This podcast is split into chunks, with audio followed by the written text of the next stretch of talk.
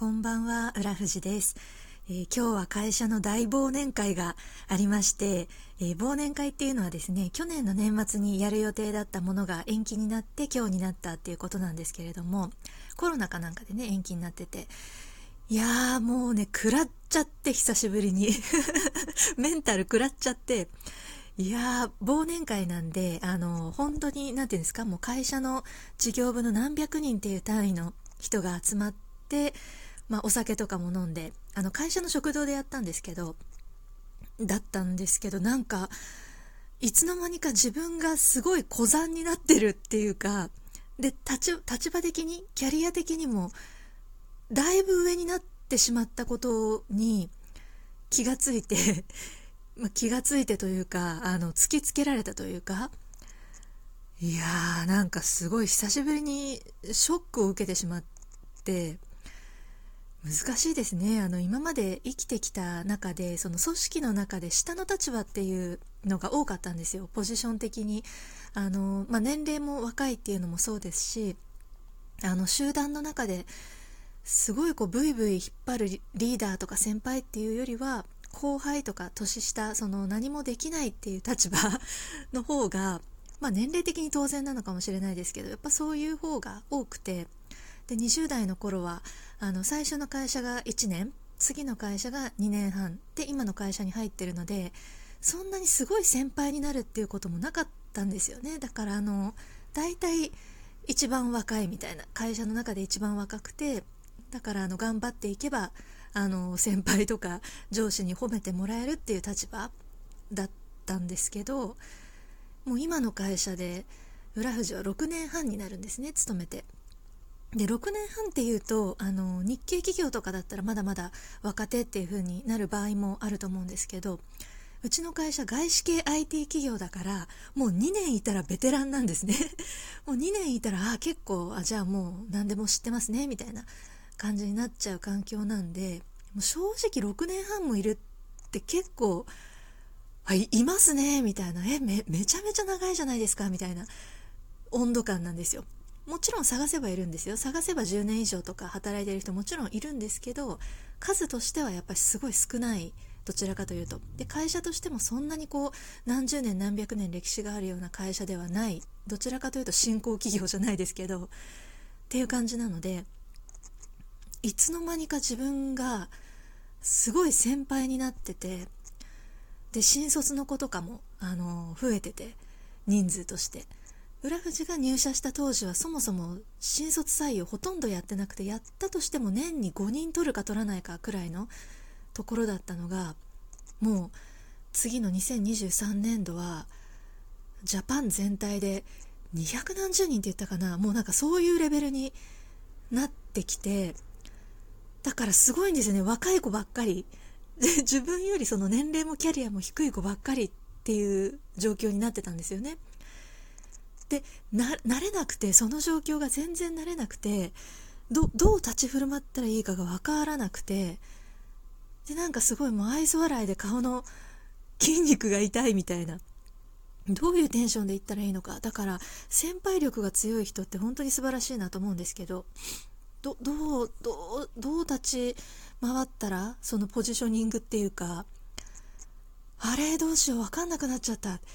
今まではうちの会社でも、あのー、後輩ポジションというか、あの若者ポジションというか、あの、ペーペーポジションというか そんな感じでコロナ前はいけてたんですよね。でも私は何もできませんくらいのスタンスで入れてたのが、なんかいつの間にかめっちゃ気使われてるのもわかるっていうか、あ、浦富士さんですよね、みたいな、あの、ななんだ、えっ、ー、と、ネットでこうメッセージやり取りする時に顔写真があの社員証の顔写真があの見えたりするんですけどあ写真の通りだからすぐ分かりましたみたいな。あの何々の発表聞きましたすごかったですよねみたいな。えめめっちゃ気使われてるやんみたいな。えそれ私がやるポジションだったのにみたいな。今までだったら私がこう先輩に話しかけて「いやこの前のこれありがとうございました」とか「あのこれのこと参考にしたいです」とかってあれ？私言う方だったはずなのに、え、めっちゃ気使われてるやん、みたいな。あ、浦富士さん、名前は、あの、ずっと聞いてます、みたいな。いや、めっちゃ気使われてるやん、みたいな。その名前そんな聞くわけないやん、みたいな。えー、どうしよう。なんか、その時のこう、うまい返しがわかんないっていうか、ねえ。なんかカルチャーショックみたいな。どうしようと思って。ねえ、で、なんかもう、知ってる人もどんどんいなくなってあのコロナ後に入社された方が多いからコロナになってからリモートワークが主体リモートワークが主体になってたんですね。なので直接会ったことない方もいっぱいいるし今やっぱり自分のやってるプロジェクトに関する人しかほとんどこう話すことってないので、まあ、その他のちょっと関わったとかちょっとメッセージやり取りしたみたいな人と会ってそうやって挨拶をしても別に広がらないっていうか 仕事の話できないっていうかなんかその当たり障りないことをなんかすごい笑顔で聞いちゃうみたいな そんな笑顔でニコニコする必要もないんだと思うんですけどその裏富はポジショニングがもう分からなくなっちゃってるからやたらめったらこう接待スイッチじゃないですけどなんかすごいニコニコ愛想よくしながら「え今どこ担当されてるんですか?」とか そんなどうでもいいことを大して興味もないくせに聞いてみたりとかして、うわーそうなんですか、その業界めちゃめちゃ大変ですよね、とか言って、いや、どこの業界も大変じゃん、みたいな。上辺のトークみたいな しょうもないトークをすっごい笑顔で展開して、表情筋が痛いみたいな。ねでもなんかもう途中で疲れちゃって、ちょっとその、周りの輪、周りじゃないな、あの輪から離れて一人であの座ってお茶飲んでたりしたらなんか小山の人とかがまあ声かけてくれて「浦藤さん疲れちゃった感じですか?」みたいな「こういうの嫌いそうですですもんね」みたいな「はい」みたいな。いやなんかもう本当に自分がもう子供じゃないんだなみたいな。あの若くないんだなっていうかこういつまでも新人じゃないんだなっていうのを突きつけられちゃってなんかそういう後輩とかが若手が気を使ってくれた時にもう、まあ、そもそもあんま気を使わせるのも良くないしこっちから何かこう相手が気持ちよく喋れるような、ね、切り口で話を振るだとかなんかそういうことをできるようになんなきゃいけないポジションになっちゃったんだなと思って全然追いつかないんですよね中身が。社歴とかはあのー、気づいたら立っていくわけでもう6年半も今の会社にいるわけですけどなんかその懐の深さとかその人としての器みたいな ところがもう全然追いつかなくてなんだかなって。でもそそのそれにもショック受けましたしあと単純にもう自分が本当に大人なんだなもう本当に若くない本当に若くないんだなっていうことを痛感しちゃってやっぱりその新卒の子とかあと中途採用だったとしてもあの若い20代、えー、中盤くらいの社員の人がボリュームとしてすごい増えてきてそういう人がねこう見た目も華やかで可愛らしい感じであのみんなにね声かけられてるのとかを見ると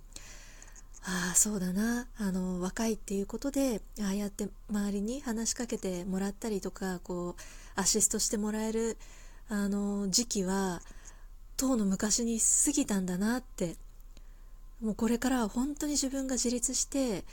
逆にもう若い子をこうサポートしていったりとかしなきゃいけないいよいよそういうのを本格的にちょっとやるとかじゃなくて本格的にそれをやっていかなきゃいけない年齢とキャリアなんだなっていうのをもう痛感し倒してしまって。いやー難しいですよね。もうしょんぼり。しょんぼりして帰ってきました。辛い。本当にもうなんか追いつかないですよね。年齢に。気持ちがね。だから世の中のその先輩の皆先輩っていうかその部下を持ってる方とかあの後輩がいっぱいいてその立ち回りが上手な方とか本当にすごいなと思って。あの上手な方いるじゃないですか。私多分本当にうまくないんでしょうね。あの中学高校大学の時とか部活とか、まあ、サークルとかやるじゃないですか。そういう時もやっぱり後輩を可愛がるよりも先輩についていく方が好きなんですよ。好き好きっていうかそっちの方がなんか楽しかったからあんまりその後輩を可愛がるとか後輩を育てるっていうことをやってこなかった人生だったなって今振り返ると。で社会人1社目と2社目があの自分が後輩で終わるあのタイミングでもう辞めちゃった。1年と2年半で転職しちゃったんで自分が先輩になって後輩を育てるっていうことを経験しないまま、あのー、今になってしまったのでいやいよいよこれはもう避けて通れないところまで来たぞと。ね。あの本当にもうしょんぼりしすぎちゃって、まあ、とにかく食べなきゃって思って。いやあのショック受けすぎたというかもう余裕がなさすぎてその大忘年会で何にも食べずに出てきちゃったんですね。一口も何にも食べずに。お腹空いちゃってさっきあのコンビニでボルシチととろろそばを買いまして たらふく食べてあの今に至るんですけれどもね。いや悩みが尽きないなと思って不思議なんかこんなに6年半頑張ってキャリアは積んで仕事はできるようになったはずなのに居場所がなくなった。なんかああ私の居場所ここにない。なんかつく作るしかないみたいな気持ちになりました。はあ、いやでもめげててもしょうがないんでね。しっかり寝て。また明日から心機一転頑張っていこうと思います。はい。それではここまで聞いていただいてどうもありがとうございました。浦富士でした。失礼いたします。